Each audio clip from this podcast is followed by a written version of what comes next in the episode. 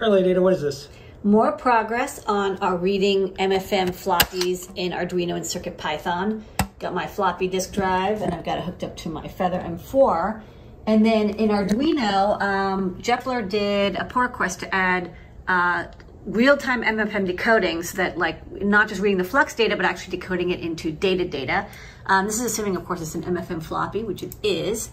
And then um, this is code that dumps each track. And so you can see over here why I put text files on this floppy disk because I can actually read it and make sure that I'm decoding it. And here's the trick. You can see at the end of this, it continues onto the next track. And so I know I'm like reading the interleave tracks correctly. Um, and so far it seems to be working. I can read all of the track data one by one from this floppy disk in Arduino with live on the fly MFM decoding.